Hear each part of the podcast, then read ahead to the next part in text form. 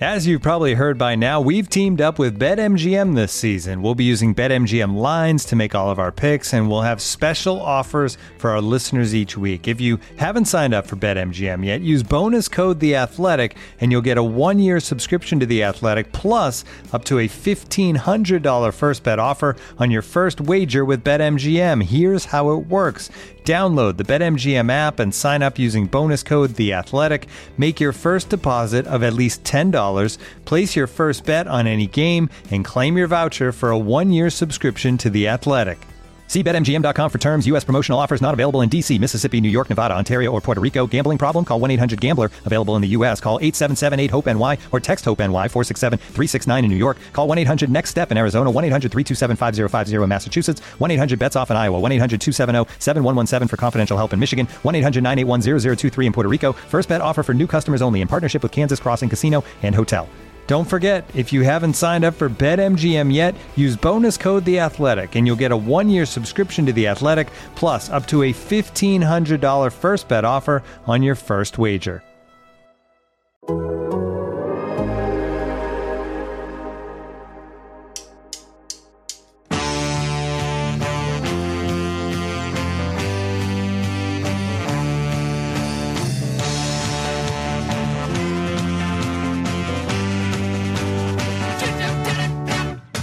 Welcome to the Total Soccer Show and a show in which we're answering your listener questions. We've had no questions about Mauro Icardi's love life, why the Balloon World Cup exists, hmm, or why Newcastle might want Wayne Rooney as a coach, but plenty of questions we actually do have the answers to. Hurrah! My name is Ryan Bailey, and joining me today is a man who joins Joshua Kimmich in not making the Ballon d'Or shortlist. It's Joe Lowery.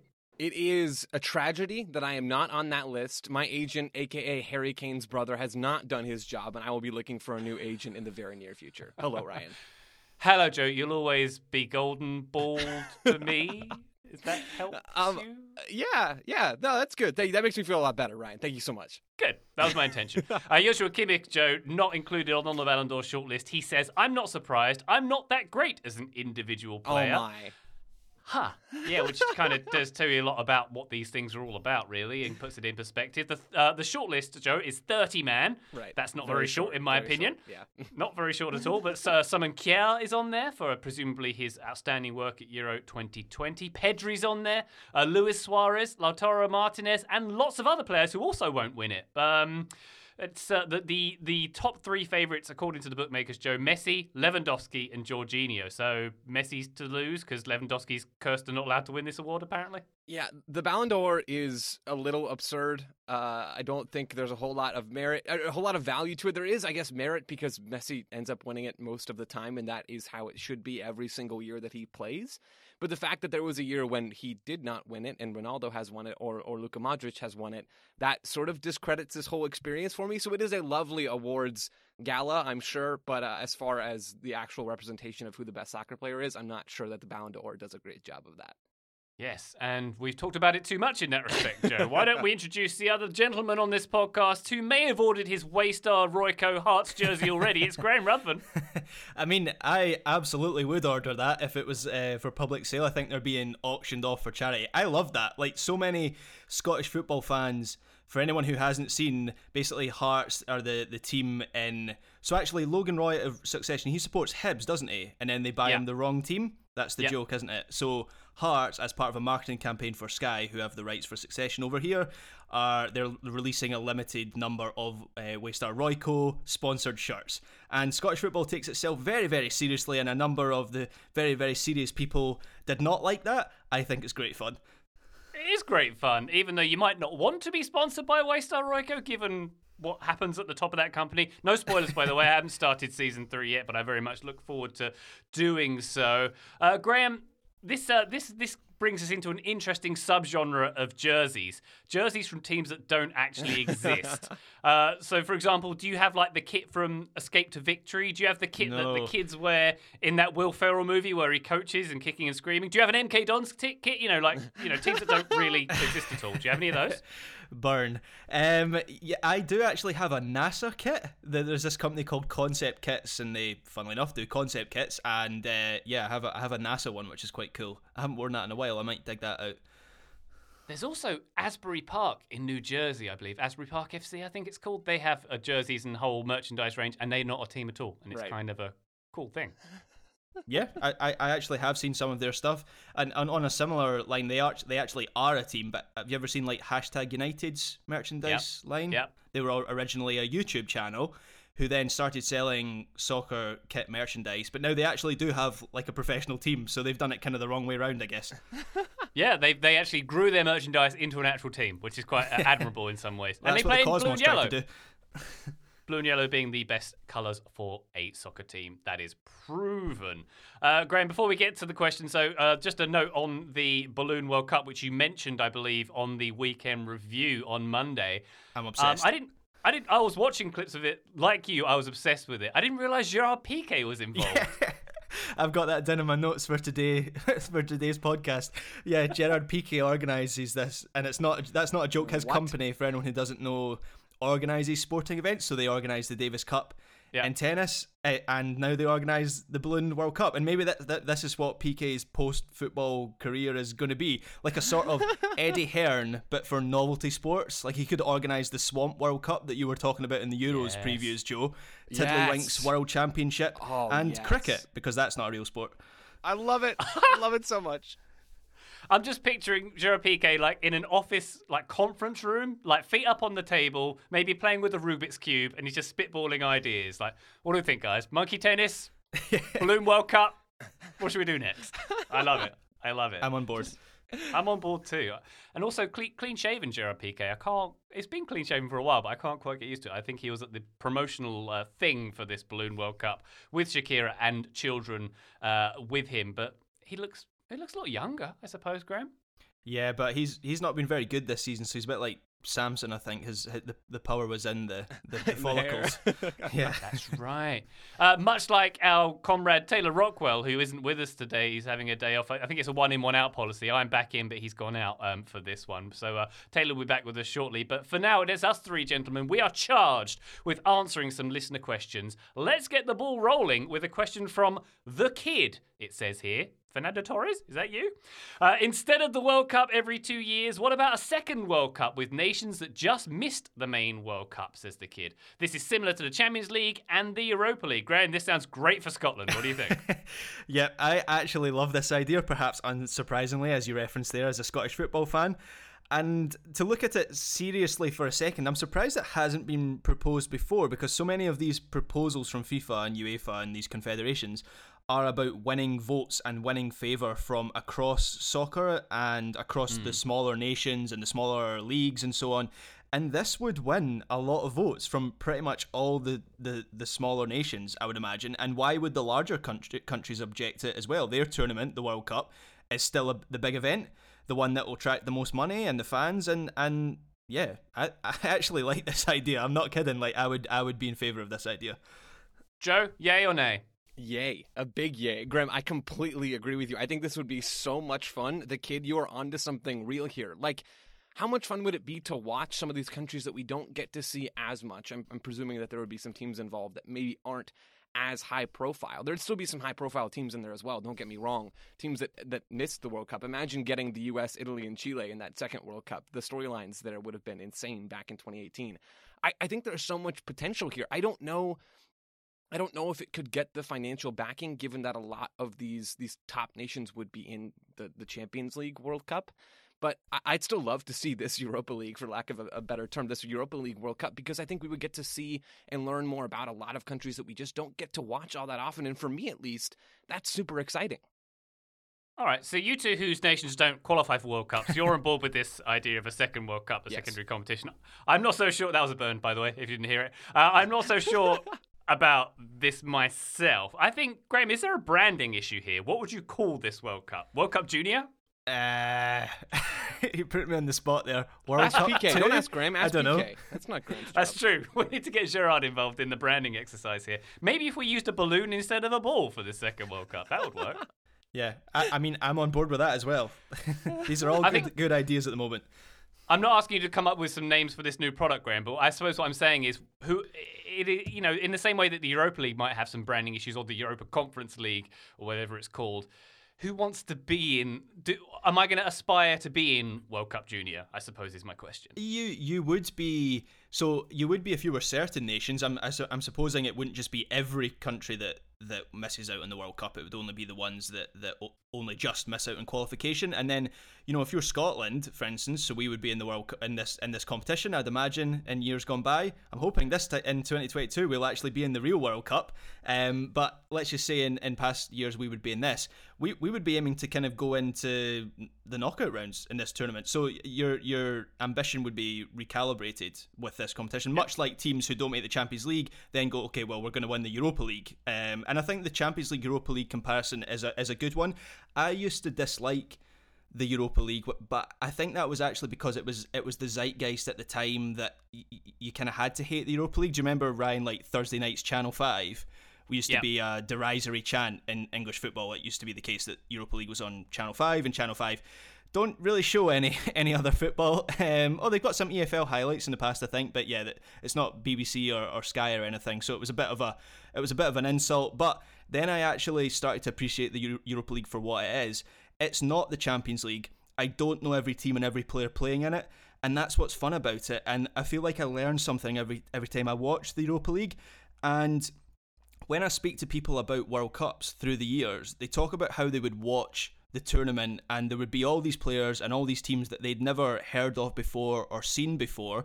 And I feel like a Europa League World Cup could kind of recapture that essence a little bit where you're tuning in and you feel like you don't know every single player who's playing in this tournament and I think that's mm. kind of what Joe was suggesting was it just kind of brings a little bit of the fun element to the, to that tournament. Yeah, that's a very good point. So Joe, if uh, if we're going to 48 teams in 2026, is World Cup Junior like 49 through 96? It's the next 48 teams or something like that. Then, if you consider it that way, what are there? 210ish FIFA members. That's that's like half of the nations are getting a World Cup of sorts, Joe. It's a it's a lot of countries at that point, and I I think the way you'd go about picking teams would be not just going through the numbers necessarily 49 through whatever it would be it would be going through the teams that just missed out on qualification, right, and going through each confederation and assigning slots, like like if you're qualifying for the Champions League and the Europa League out of one of the the big leagues in Europe, you have the top X number of spots that are going to the World Cup, and then you have the next X number of spots underneath that that go to the next most prestigious tournament. I think that would be how you go about this. And, and looking back to 2018, there would have been a lot of interesting high profile teams that would have been involved in that. The Netherlands, I already mentioned Italy and, and Chile and the United States. I'm sure each year there'd be a mix of that and teams that just miss out via the playoff, right? Australia just missed out in 2018 uh, in, in, a playoff with Peru, I believe. I mean, there's there's lots of it was it was Australia, Peru, Honduras, and New Zealand who all were taking place in in a couple of those playoff legs. Mm. I, I think this would be just extremely entertaining, and I agree with you, Ryan. To go back to your earlier point, there are some challenges here with motivation and with branding and how you sort of get people to think about this tournament.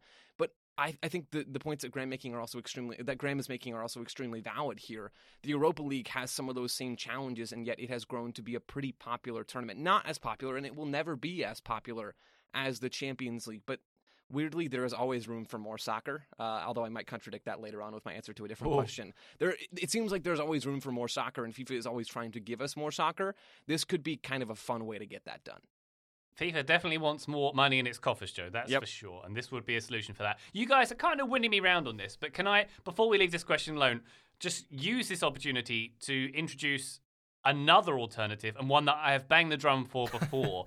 Instead of World Cup Junior, scrap all qualification windows for international breaks, scrap all of those, and make qualification for the World Cup one giant tournament the year before a World Cup in the summer.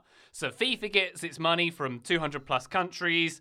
Uh, no constant interruptions in the domestic calendar. Smaller nations get that tournament experience they all really want. It's one huge March March Madness nonsense, uh, and it serves the same principle as this World Cup Junior would. Any thoughts, Graham? I am I still a genius?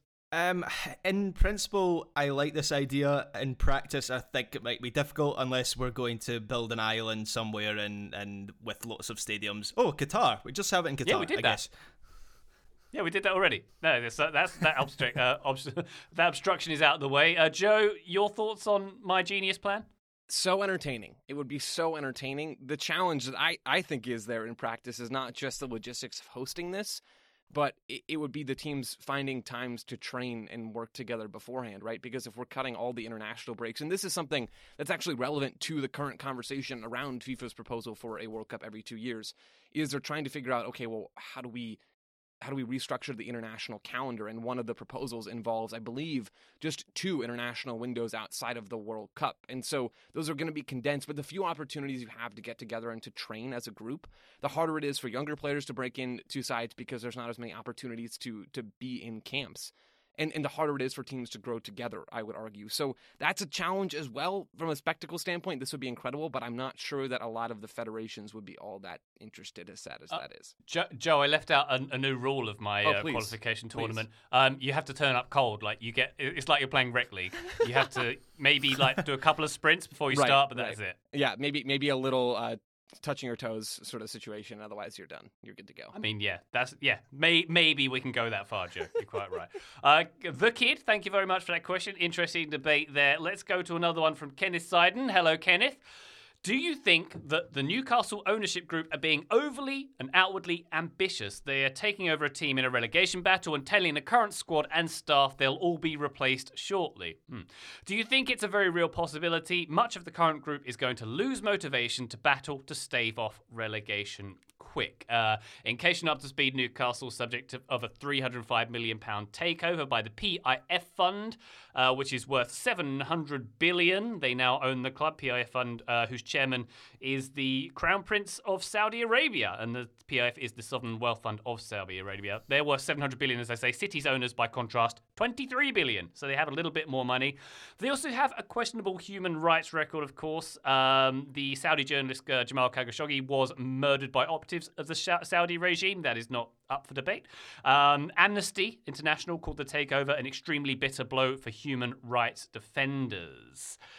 So, Graham, um, Newcastle have come out of the blocks swinging. So maybe, maybe, actually, before we get into the actual meat of Kenneth's question, uh, Jacob Court also asked, uh, wrote in and said, How should we feel about the Newcastle takeover? So maybe I'll ask you both that. How do you feel about it? For me, it's icky. I feel icky yeah. about it. Graham. Yeah, I, I, I, totally share that sentiment. It, it's a difficult one because I think I've said this before in the podcast. The, the the day that Mike Ashley was banished from Newcastle United should have been a day of unadulterated celebration for their fans. He'd been in charge for 14 years, had limited um, ambition at that club to such an extent that one of the biggest clubs in English football was relegated twice, I think, uh, with yep. with Ashley in charge. Yeah. And so it got to the point where Ashley just did not care about that club. He put in the ve- the very minimum that he needed to just keep things ticking over, particularly when it looked like that club was on the brink of being sold. He he put very little money into the club. I saw today that they're cleaning the windows of the Gallowgate, which looked absolutely manky before. it, no one had cleaned that in years. So that kind of gives you an idea of how the club had been neglected under Ashley. But yeah, the human rights record of, of Saudi Arabia, the explanation that has been given from the Premier League of how there's a separation between the PIF fund and how the the new ownership of Newcastle, um, I don't understand that at all. It doesn't hold any water for me, considering that the PIF fund now own eighty percent of Newcastle United, and as you mentioned there, the PIF fund is the sovereign wealth fund of Saudi Arabia, whose chairman is Mohammed bin Salman. So I don't understand how there's a separation there between that yeah. fund and, and ownership. Um, so yes, and and what made me really uncomfortable was I do believe there can be a separation between Newcastle fans cheering on their team. It is their team, and I, I will always say that clubs are not necessarily their owners. For instance, Manchester United, I don't believe, are the Glazers, for example. So I, I'm not saying Newcastle United fans can't support their team, but the way there was the reception for the new chairman, whose name I've forgotten, he kind of got a standing ovation before kickoff. Sky Sports on on the broadcast, where it felt like they were actively cheerleading sports washing, which made me feel very icky as well. I think one mm. line from Martin Tyler was Newcastle United have won the the ownership lottery. Um, it, it just makes me feel very icky, and I have I have a lot of questions about the kind of people the Premier League are allowing to own clubs. Yeah, yeah. Oh, Go sorry, ahead, sorry, Ryan. I, Graham, I, I'm totally with you on that. The last question, and we kind of talked about this right last week on on 101, if I'm not mistaken. The the owners and directors tests, the fit and proper persons tests. This this reminds me, and it probably reminds us all about some of the ethical dubiousness that goes on behind the scenes in sport, right? And that's not a fun thing to be reminded of, but at the same time, I do think it's an, an important thing to be reminded of. I don't know that you can put a lot of stock in that test at this point that the Premier League administers to potential owners and directors that are entering the league to make sure they're fit and qualified and, and, ethically responsible enough to do that job, right? I think this sort of discredits that entire process, right? And, and so that's a problem, and it, it casts some some interesting shadows on the Premier League. And there's obviously challenges here ethically with this new ownership group. Ryan, the word icky is a great word to describe this. This doesn't sit well with me, and I'm not going to tell other folks out there how to feel necessarily because as you're saying graham there is there's some nuance here right? And I, I feel for newcastle fans who have wanted a new ownership group that will spend money and make their team better. That's an understandable thing to want but for it to come about in this way with all of the the really awful things that have happened in saudi arabia under this regime it's it's hard guys I think Joe, you've, you've hit on it there with, with the word nuance as well, and Graham mentioned this too. That we have to acknowledge that this is a great situation for some people, for Newcastle fans, some who have been under the Mike Ashley ruling for 14 years. This is this is good for them, and uh, uh, at the risk of both sidesing this, this is one of those things, those ethical things in life that we have to navigate. It's like you know flying and your carbon footprint of flying on an airplane, eating meat and the environmental impact and the ethical impact of doing that, buying high street clothing and that's made under questionable working conditions. None of that is ethically necessarily straight, but a lot of us do it anyway. And the, this kind of, to me, feels like the Premier League gave up on its morality a long time ago, and we're all still watching it. We're all still complicit in it. And we are continuing to be by still watching the Premier League when Newcastle have this ownership group. So it's one of those things that is icky, but we're all a little bit complicit and we're living with it and we're still enjoying the product yeah. ultimately. Yeah, absolutely right. And and and it's difficult to tell people that good things are actually bad. So if you if you're a Newcastle United fan, on face value, a lot of good things are going to happen to not just Newcastle United, but to the Northeast. You know, that team you would imagine is going to be challenging for the title within, uh, they say, within five to 10 years. They're going to be probably in European competition, Champions League. Not just that, you know, there's going to be facilities. It wouldn't, uh, given the state of Newcastle United's current training facility, I think that seems to be in the pipeline, a new state of the art training facility. I think the stadium will be getting work done to it. You look at Leicester City's owners, um, they've put a lot of money into the into the Leicestershire area. It wouldn't surprise me if PIF do that in Newcastle as well. These are all good things on the face on, on face value. It's difficult to then tell fans um, that the, the the grand vision of these good things is not, not well intentioned and right. they're they're ba- actually bad things. Uh, that's a very difficult discussion to have. Yeah. The club was theirs before it was the Saudi ownership groups as well. That's something to is an important point. Um, to get to Kenneth's um, question about their ambition, though, Joe, um, Newcastle winless, second from bottom, three points from eight matches. Uh, even with some hefty investment in January, they they're quite like, likely to be relegation candidates at this point. It seems clear that Steve Bruce is a dead man walking if he's not gone already by the time we've uh, put out this podcast. It also seems clear to me, Joe, that know, Erling Haaland or Kylian Mbappe aren't coming in January. There's no band aids that are going to go on this very quickly. And the question of motivation is interesting because there is this implication, if not ex- it's not necessarily been explicitly said, that this team will eventually be replaced. So, what motivation do these players have right now to turn it around? They've, the next two or three months are massive for this club. I think, and is it going to have to be massive win bonuses or something? I, I think there's real motivation in just the surroundings changing and wanting to be a part of that as a player, right? I, I think if I was a Newcastle player, and maybe this is a flawed perspective because I am not a Newcastle player, but if I was, I think I would see this. You as could a, be given their current squad. You're right, Graham. Um, I'm open to playing center back or right back. Um, so there's my resume, Newcastle. If if I was a Newcastle player, though, I think I would see this as my chance to prove myself. Right? If I'm Miguel Almiron, as an example, I'm going to do pretty much everything I can between now and January, and then between January and the summer, and between that summer and whenever. I'm going to do everything that's in my power to prove that I can provide value to this team, right?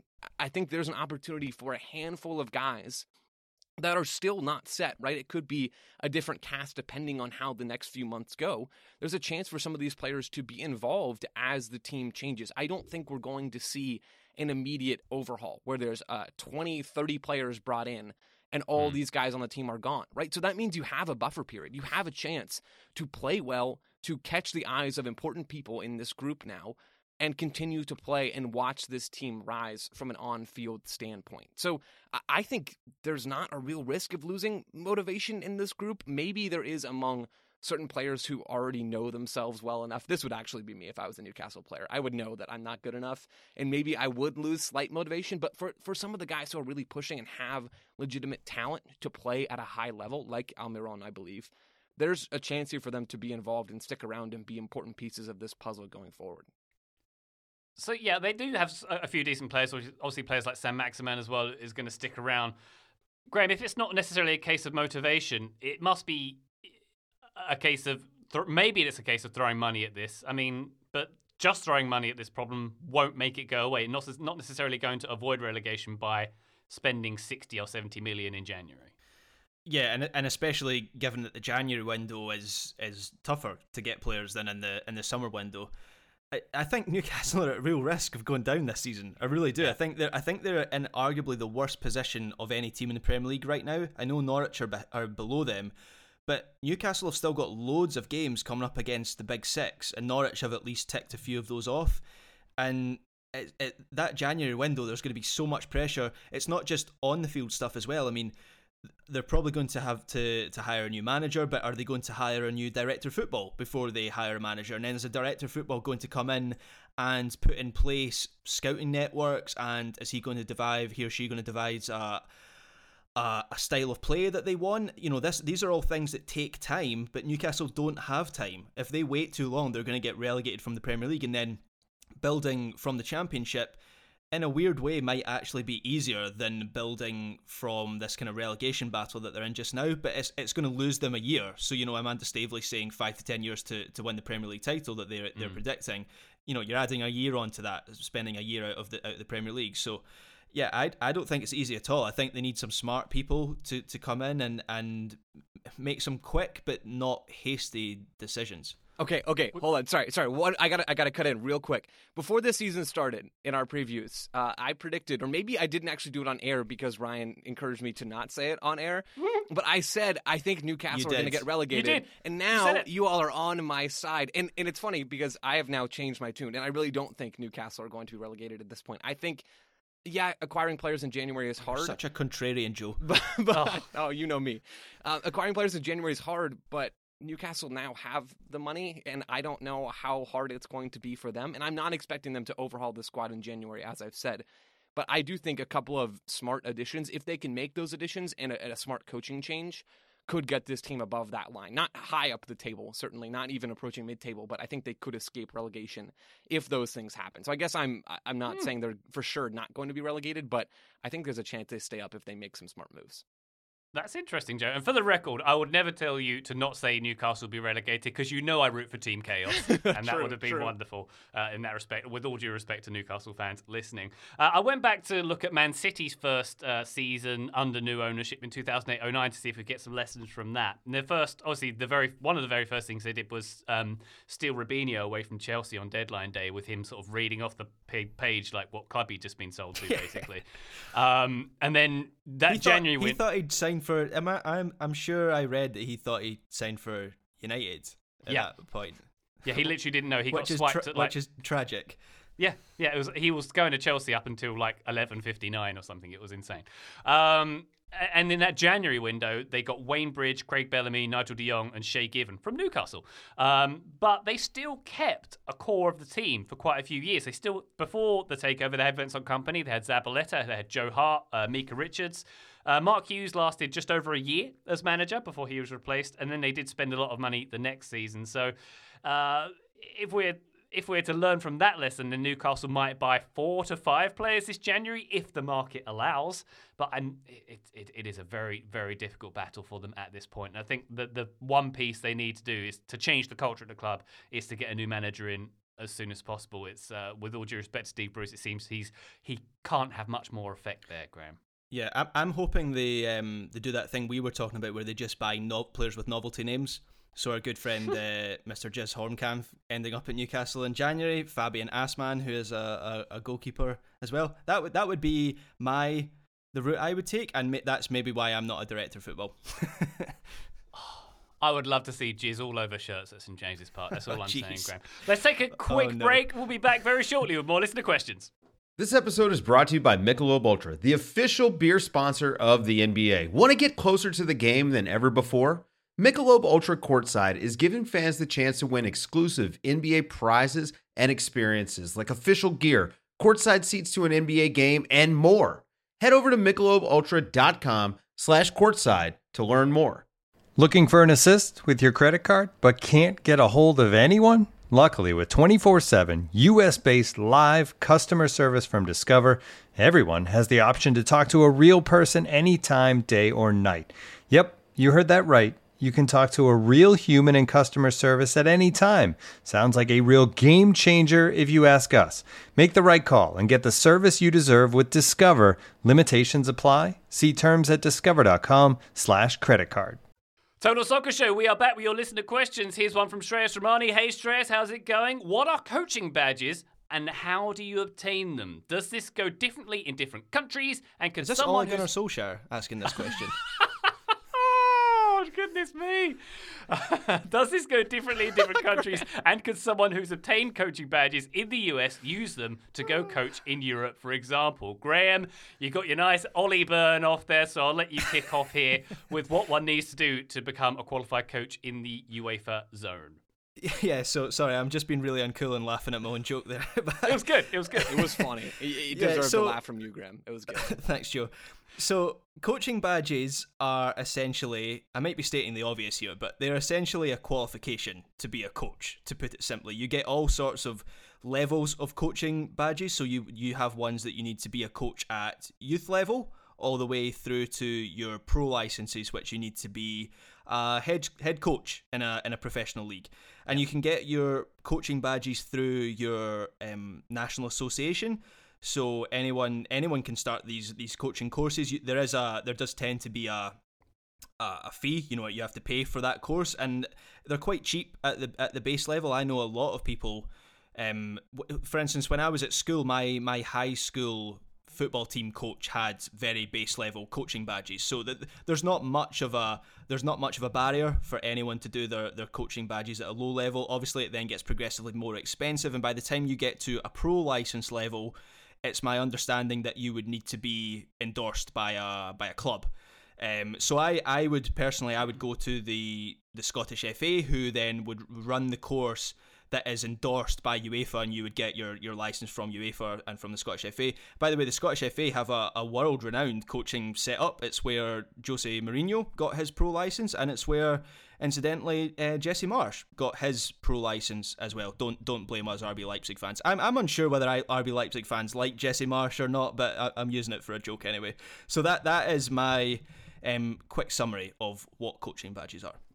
Plenty of zingers from Ruthven today. I'm loving it. Yeah, Jesse Marsch uh, did, did his, his pro license in Scotland, as you say, in 2017, taking a bit of time off from the uh, Red Bulls New York duty, New York Red Bulls duty, I should say. Uh, or Bob Bradley and Brad Friedel also uh, have their UEFA pro licenses among the American coaches that do so.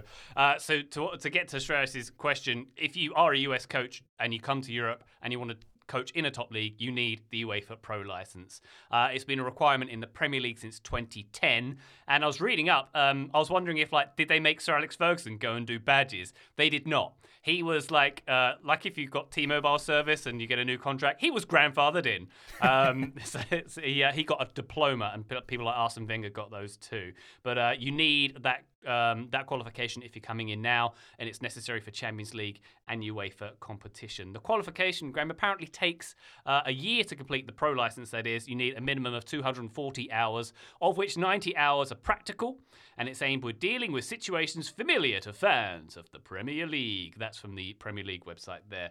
Um, there are some dispensations, however, that have been given over the years. You can get a top job without a pro license if you have banter, because Tim Sherwood, uh, when he came to Tottenham, he had his L- UEFA A license and his B license. He did not have the pro license. So, pro license is tier five, and the very bottom one is tier one. UEFA A and B are three and four.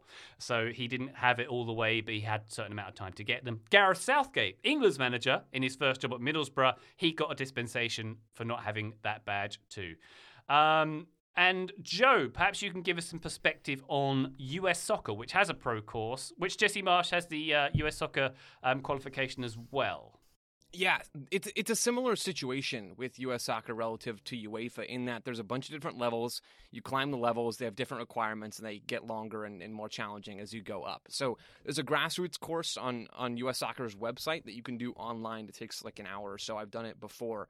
Then you go to D, and then C, and then B, and then you can either pick Senior A or Youth A, and then Pro so there is that pathway. One thing I don't know, Graham, you mentioned that a lot of them aren't that expensive, or at least when you start on the lower levels mm-hmm. in Europe. I'm I'm curious to see the difference in pricing there because I was just looking, and the D license here in the U.S. is almost five hundred dollars, um, and they get more and more expensive from there. So it's not it's not necessarily in, insane for the D license, but it, it, gets pretty hefty as you go up. I, speaking for myself, I have chosen not to do more of my licenses because it feels like I'm, I'm throwing good money after bad in a sense right now. So they, there is a, a, a cost to those licenses. As far as what license you need to coach at the pro level here in the US, that situation is still weirdly murky. You can coach in MLS and USL or NWSL without a pro license right now. They're trying to fix that. They're trying to get their coaches up to speed.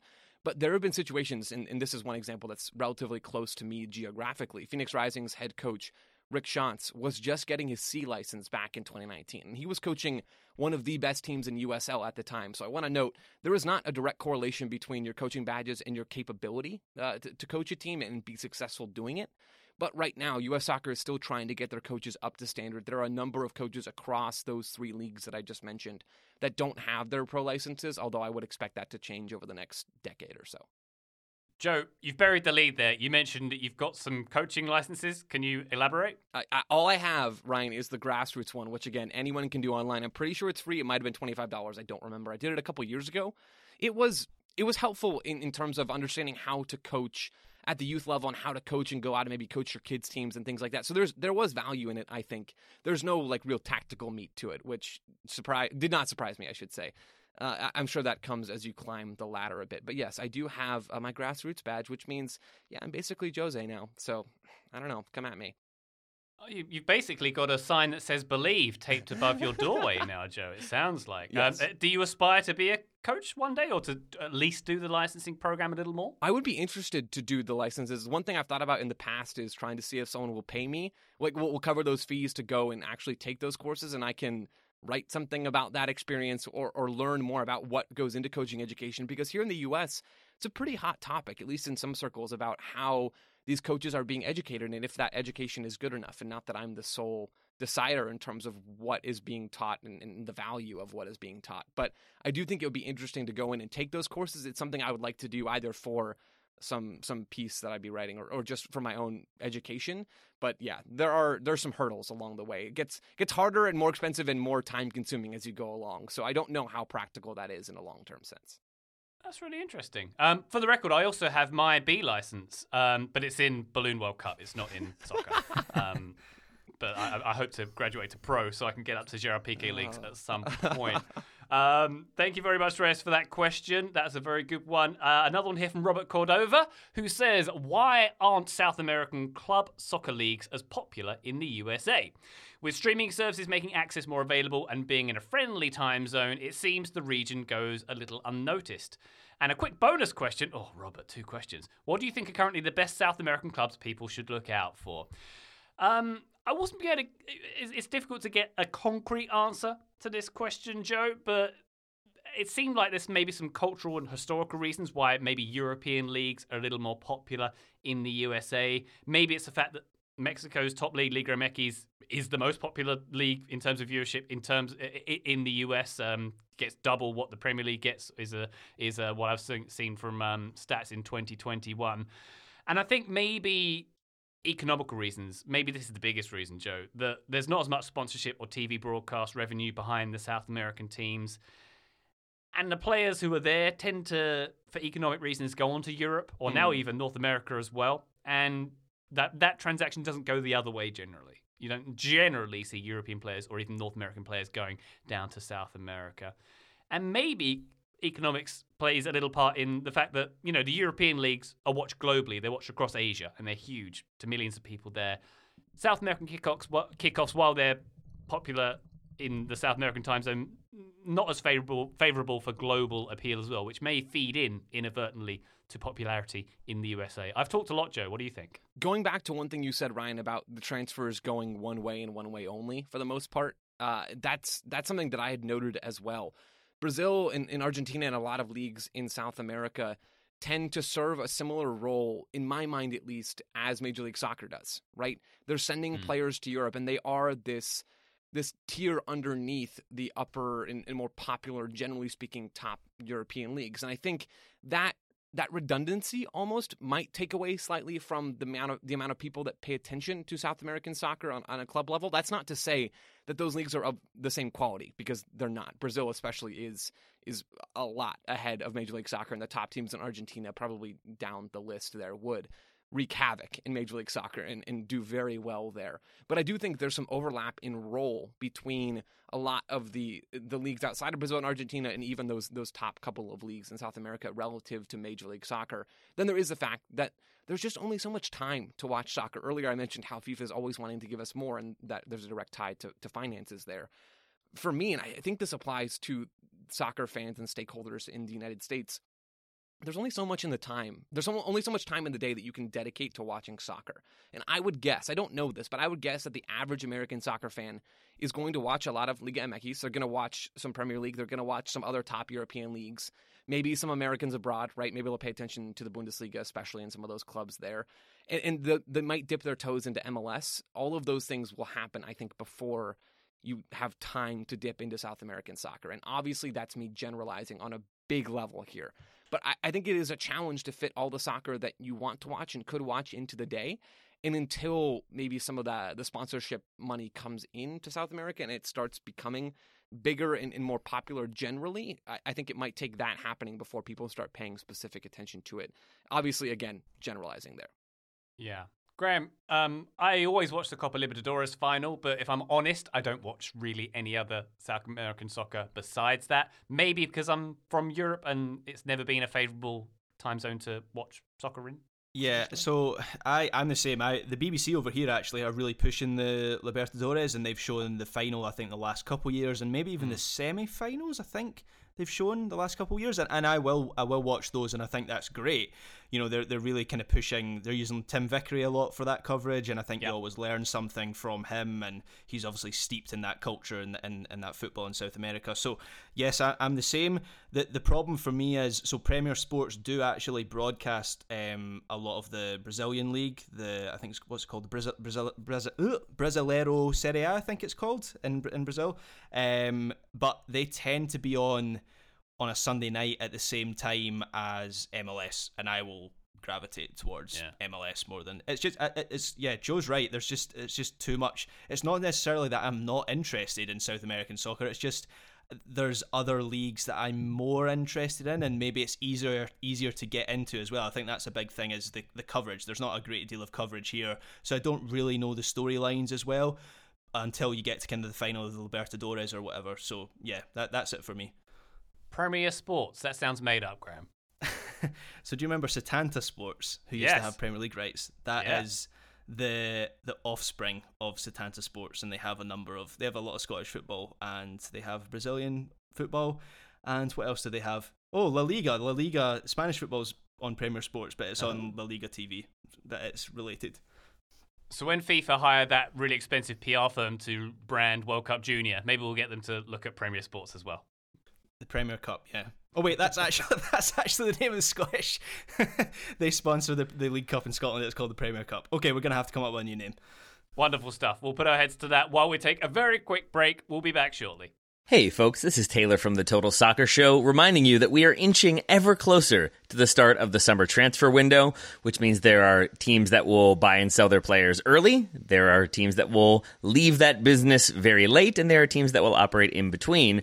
But no matter what, it's going to be a chaotic situation. There's going to be offers coming through willy nilly. There's going to be transactions to be tracked and processed and make sure that enough money is there. There's going to be probably angry clubs calling to complain. There are many things to deal with. And unfortunately for those clubs, there is no sort of business tool that makes things easier, makes transactions simpler, gets the business done efficiently and effectively. But for the small businesses around the globe, there is such a service Shopify. Shopify is the global commerce platform that helps you sell at every stage of your business. From the launch your online shop stage to the first real life store stage, all the way to the did we just hit a million orders stage, Shopify is there to help you grow. Whether you're auctioning autographed apparel or selling sleek kits, Shopify helps you sell everywhere. From their all in one e commerce platform to their in person POS system, wherever and whatever you're selling, Shopify's got you covered. Shopify helps turn browsers into buyers with the internet's best converting checkout, up to 36% better compared to other leading commerce platforms. And you can sell more with less effort thanks to Shopify Magic, your AI powered all star. And I really appreciate that about Shopify. No matter how big you are, no matter how fast you want to grow, Shopify gives you everything you need to take control and take your business to the next level. Shopify powers 10% of all e-commerce in the United States, and Shopify's the global force behind Allbirds, Rothy's, Brooklinen, and millions of other entrepreneurs of every size across 175 countries. That's as many countries as will be selling players in the transfer window this summer. Plus, Shopify's extensive help resources are there to support your success every step of the way because businesses that grow, grow with Shopify. Sign up for a $1 per month trial period at shopify.com slash TSS, all lowercase. Go to shopify.com slash TSS now to grow your business no matter what stage you're in. Shopify.com slash TSS. Today's episode is brought to you by our old friends Mack Weldon. Wouldn't it be nice if we could have things both ways, like a zero calorie cheeseburger, internet ads in March that weren't just reminders to do your taxes, a dog that never needs walking after midnight when it's cold, a Manchester United that is consistently good instead of their current scattershot approach? Well, we tend to think of clothing as an either or situation as well. People think looking sharp means starchy Oxfords and stiff chinos rather than effortless comfort. But it's possible to have it both ways. Mack Weldon makes timeless apparel with modern performance fabrics for guys who want to look and feel sharp without sacrificing comfort. From their light as air underwear to innovative anti odor tees and versatile yet comfortable pants, Mack Weldon has a full range of clothes that never go out of style. I got a few things recently, including a long sleeve polo, which I love, uh, maybe the most comfortable t shirt, which I also love, and my new favorite sweatpants, the Ace sweatpant. It's exactly what I described above comfort and versatile, but still stylish. It's the type of sweatpant I can wear to pick up my kids from daycare and not think, I'm now wearing sweatpants in public. The other parents will judge me. Now I just think, judge away, nerds, because you will never be this comfortable unless you're also wearing a pair, in which case, high five. Mack Weldon is not flashy. It's just classic, always in style, and made from the world's most comfortable performance materials. They're designed to fit both your style and the demands of modern life. So get timeless looks with modern comfort from Mack Weldon. Go to mackweldon.com and get 20% off your first order with promo code TSS. That's M A C K W E L D O N.com, promo code TSS to get 20% off your first order. Thank you to Mack Weldon for sponsoring today's episode. Total Soccer Show, we are back with your listener questions. Oh, how do I say that surname? Coindro? Coindro? Quandro is how I would do it, yeah. Coindro, okay. Total Soccer Show, we are back with your listener questions, including this one from Daniel Coindro, who says, Why did they change the offside rule to negate an offside if a defender makes a defensive play on the ball? What are the positives of the rule? Uh, this, I believe, Daniel is referring to the UEFA Nations League winning goal scored by Kylian Mbappe. Uh, Theo Hernandez plays uh, through ball to Mbappe. Mbappe clearly in an offside position, but Spain's Eric Garcia attempted to play the ball. How dare he? He touched it a little bit, therefore resetting the phase of play, thus rendering Mbappe onside from his seemingly offside position. This coming from uh, Law 11 of the IFAB rules. It states that a player is offside if they gain an advantage by being in that position. However, an exception to that rule is a player is not offside if the defender deliberately plays the ball other than a save, presumably by the goalkeeper. Graham, it's a rule and it's a nonsense rule. yeah. This law is absolutely dreadful to the to the point where it feels like it's it's an oversight, like something they didn't think about when they were they were coming up with it. I think I think one of the positives to look at the, the question I think one of the positives was to prevent attackers being called offside from mistakes made by opposition defenders, where they would play the ball behind them and was a, there was an attacker behind them, and the attacker would pounce on that and score. I have no issue with that specific interpretation and case study. However, when you say the law mentions when a defender plays the ball, there needs to be, in my view, there needs to be some subjective view from the referee on what a play on the ball is. Right. Because for me, a deflection or a failed interception, as was the case with Garcia in that Nations League final, and we also saw it. Um, I can't remember what Watford defender it was, but it happened with Salah at the weekend as, as well. Liverpool Watford.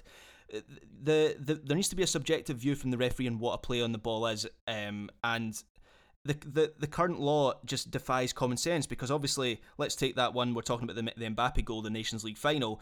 Garcia doesn't stretch out a leg to try and in, in, intercept that pass if Mbappe isn't behind him in an offside position. Yeah. That that to me is, and obviously it's subjective, but that to me, and I think to a lot of people, that is not a a play on the ball. That's that's the same phase of play. Do you know what I mean? Like for me, mm. for me, it would need to be a different phase of play coming off the defender. That is the same phase of play, and and so it needs it needs to change. And I've also seen reports that UEFA's head of refereeing, a guy called Roberto Rossetti, already wants to change this law.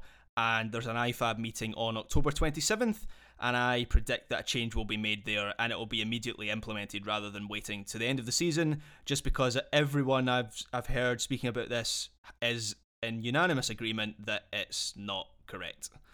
It's not great, yeah. To, to get to Daniel's second part of his question, what are the positives of the rule? Joe, none. Yeah, I mean, I think I think it's hard to find many positives outside of the one that Graham mentioned. It's hard, and I have sympathy for these referees trying to make decisions like this. This specific example went to VAR. There's multiple people trying to apply the rule here, even if the rule is flawed. And I I do have sympathy for this situation and for the people involved here because if the ball comes off more of Eric Garcia's foot, then then does it start a new phase of play? And then and then it's like, okay, how thin do we draw this line, right? It, it, when you're looking at the offside line, it's a different example. How thin do we draw the line? Where do we draw all the other lines? And, and where does it actually cut off and, and, signify that something is offside? This is a different example, but I, I think it's equally challenging to try and decide where you draw the line in, in terms of interpreting this rule. This is why, fellas, and I've said this a number of times, this is why I'm so happy that I'm not a referee because this law is flawed, as we've mentioned, and I don't know how I would try and interpret it, and I don't know how I'll try and interpret it even after October 27th. You better not do the rest of those badges then, Joe. if you're you're glad about that, I'd say that's my advice to you. By the way, I never never really asked. It's, it's not an actual badge you get to sew on your jacket, like uh, I don't I don't think so. Like scouts. Yeah. like scouts. It should I'd, be, I'd though. hope it would be. It should be. Maybe it was one day. Maybe that's why they were called badges. But we're skipping back a question. Um, the one thing I couldn't answer from Daniel's question is when this rule changed. When did this become a rule? Because I can't see any uh, where it might have been amended in Rule 11 of the IFAB rules. And I famously. Well, not famously, but listeners to this podcast will know that I don't know any of the rules of soccer, so um, I'm not the one to ask. But did anyone find out when this came in? Was it was it a recent thing, or was it just a, a recent interpretation that's been discussed at the top level? They snuck Graham? it in. They snuck it in. I guys. I didn't I didn't find anything on when this was was was uh, put into the law. I, I've I've seen people imply that it's new for this season, but then I also remember a case last season where I didn't realize that this was a a, a, a law, a rule in the game. And then people on Twitter were, were schooling me on no, actually, that is the, the correct interpretation. And I feel like that was last season, but my research has maybe let me down on this. I, I, I couldn't find when it had been put in there. Joe, maybe it's been there all along under our very eyes. we just haven't been observant enough to find it. It could be, Ryan. It could be. It could be indeed. Well, it looks like it might be changing. I think, as Graham mentioned there, the um, IFAB are going to meet. They have a panel meeting. Oh, October 27th, coming up in a few days. Uh, and they might vote to change this rule early next year. They could actually have an amendment to the offside rule. Yay for amendment. Uh, thank you very much, Daniel, for that question. Here's one from Matthew Graham. The US plays its home matches all over the country. In England, or nearly all, in England, excuse me, all or nearly all of their home matches are at Wembley. Mexico likewise almost always plays at the Azteca, while Canada seems to move around. Is it one or the other more common in international soccer, particularly among the best teams. Uh, I shall uh, speak up for the case of Wembley, which is the traditional home of soccer in England. No club team plays there regularly, apart from if you're Tottenham and you play there while your stadium's being rebuilt. Or Arsenal actually played their Champions League games there back in the day because they didn't think Highbury was big enough for the purpose of those games. Um, but when Wembley uh, was being rebuilt in the early 2000s, uh, England games actually did tour all around the country. So there'd be games in um, Leeds, and Derby, uh, Villa Park. David Beckham's famous free kick against Greece that got England to the 2002 World Cup. Yeah. That was at Old Trafford. It wasn't at Wembley because uh, Wembley was being rebuilt. Um, the reason why games are exclusively played at Wembley these days, partly tradition, but mainly to pay for Wembley Stadium. It is a financial necessity for the FA. Uh, Wembley cost over a billion dollars when it was built. It was massively, massively over budget, like nearly twice as much. Um, and with a nearly 90,000 capacity, the FA benefits from having the ticket sales those games. It's the reason why the FA Cup semi-finals are both held there as well. That's been the case since 2008. Uh, the FA Cup semis there as well. Um, Graham, there are a few other national teams who have an exclusive stadium, but not a lot. Yeah, not there's not many at all. You know, if you go through a lot of the, the top European countries, so Spain, no national stadium, Portugal, no national stadium, Italy, no national stadium. France have a national stadium in the Stade de France, but they play games all around the country. They have kind of a second um, unofficial national stadium, I guess you would say, in, in Nice, the new stadium in Nice. They play a lot of internationals there. Same with, with Germany. Um, the Olympic Stadium in, in Berlin is, is kind of a. I'm not sure if that's an official national stadium, but they certainly play cup finals there. And obviously, a World Cup final was there in 2006. But Yep. they play games all around the country. They play them in, in, in Dortmund, and I think they play them at the Allianz Arena. And, you know, obviously, Germany has countless stadiums they can play high level internationals at. But yeah, it, it is. It is. Um, it is not that common. I, I often think of maybe this is a very British centric centric thing to say, but I, I often think of it as as quite a British thing um, that to have a national stadium. Looking at the, at Scotland, we need a. I often think there there there are obviously some examples that will blow this theory out of the water, but countries with national stadiums for me tend to be countries where you have deep rivalries between big successful clubs. So in Scotland, we need a national stadium for cup finals as much as anything. It's not so much the international games. We played games around the country when the 2014 Commonwealth Games were using Hampden, and so we played half games at Ibrox and half games at Celtic Park. There wasn't really much of an issue with that. It was more the cup finals, which obviously tend to be between Celtic and Rangers, at least in, in the semi-finals, sometimes in the finals. So yeah, the, Turkey is another one. Um, I know their national stadium, uh, sorry, their national team does play games at both Fenerbahce and Galatasaray stadiums, but they do also have the Ataturk as a as a national stadium. Spain is perhaps the the big exception, where obviously you have a a, a massive rivalry between. Uh, Real Madrid, Barcelona, and I guess you'd put Atletico Madrid in there. But they, they make a big effort to play games around the country, places like Seville, Valencia, Bilbao. They do use the, the Bernabeu and the, the Wanda Metropolitano. Obviously, they don't use the Camp Nou because, well, you've seen some of the separatist protests there, and I'm not sure the Spanish national team playing there would go down that well. But they are they are maybe the exception to my theory, where often uh, countries with national stadiums are countries with that have clubs that are big and successful, and maybe there would be a bit of friction playing in some of those stadiums. Yeah, I, I, I couldn't really think of many national team exclusive stadiums aside from Wembley, like Stade de France uh, for, for France outside of Paris in Saint Denis, but they don't always play there. Uh, Hampden Park not having a club team there, but you know the big traditional ones you think of like the Maracanã for Brazil.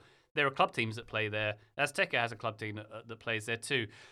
I was trying to think of what um, what was the stadium at Euro 2020, that rubbish Spanish one that no, a team doesn't play at. Oh, the the Seville Olympic Stadium, the That's it. Cartuja.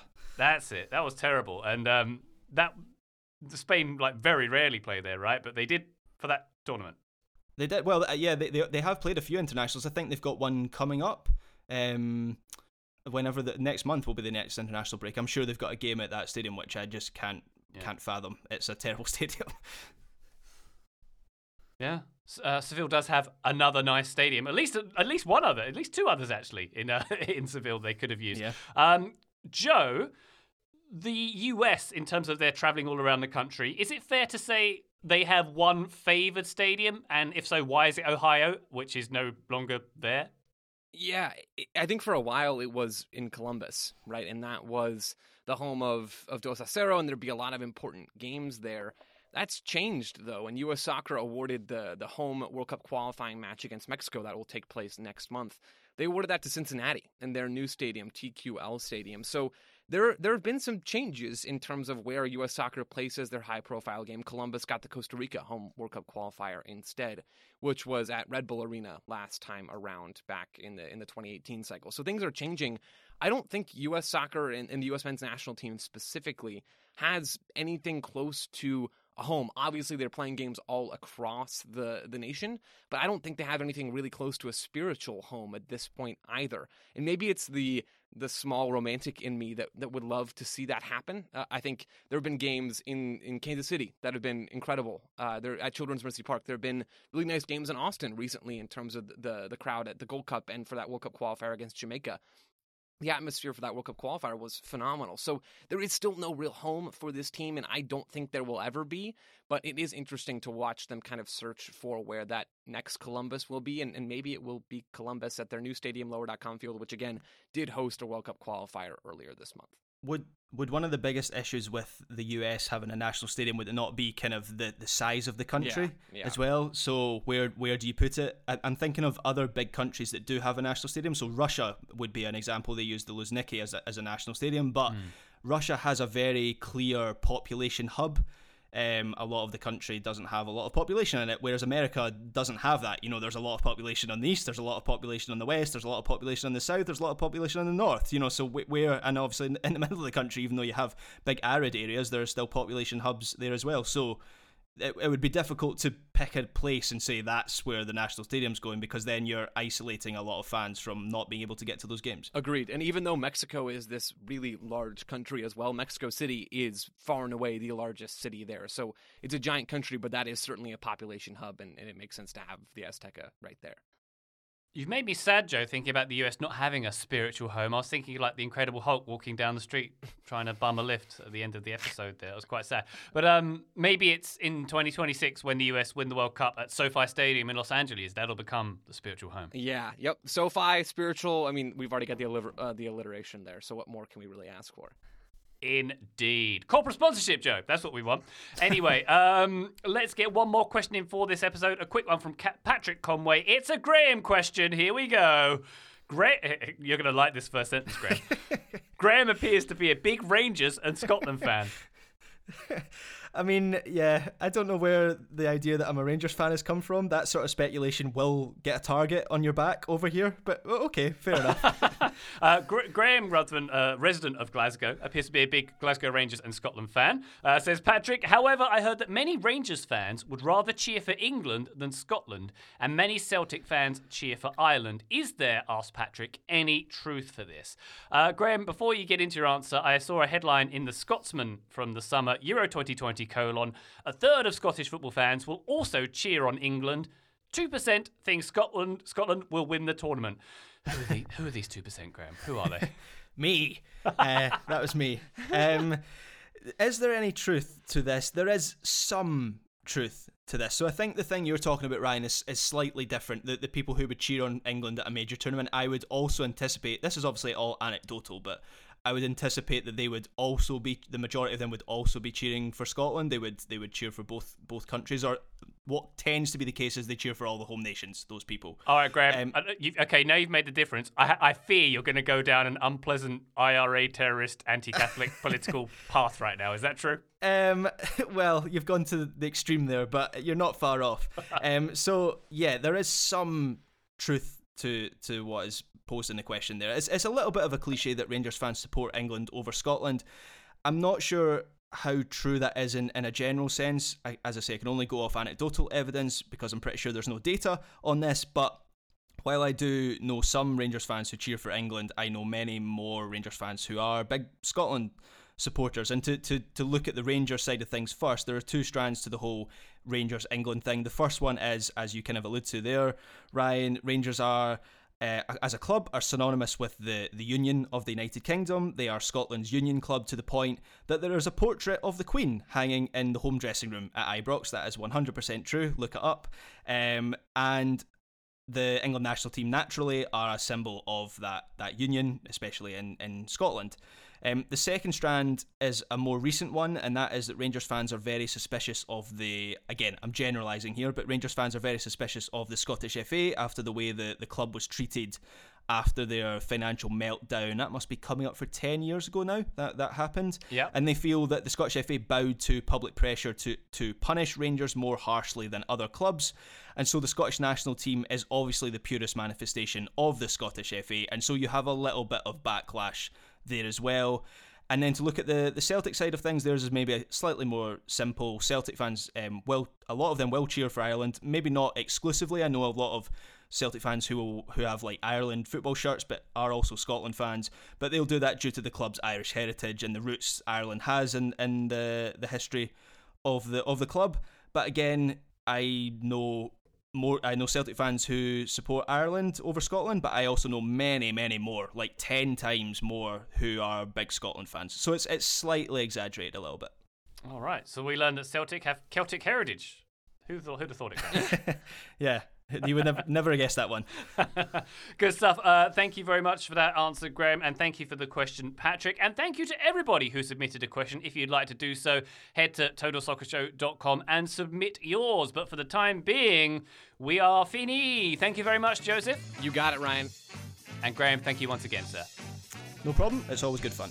It is indeed. Thank you, listener. We'll be back soon with something else. Bye.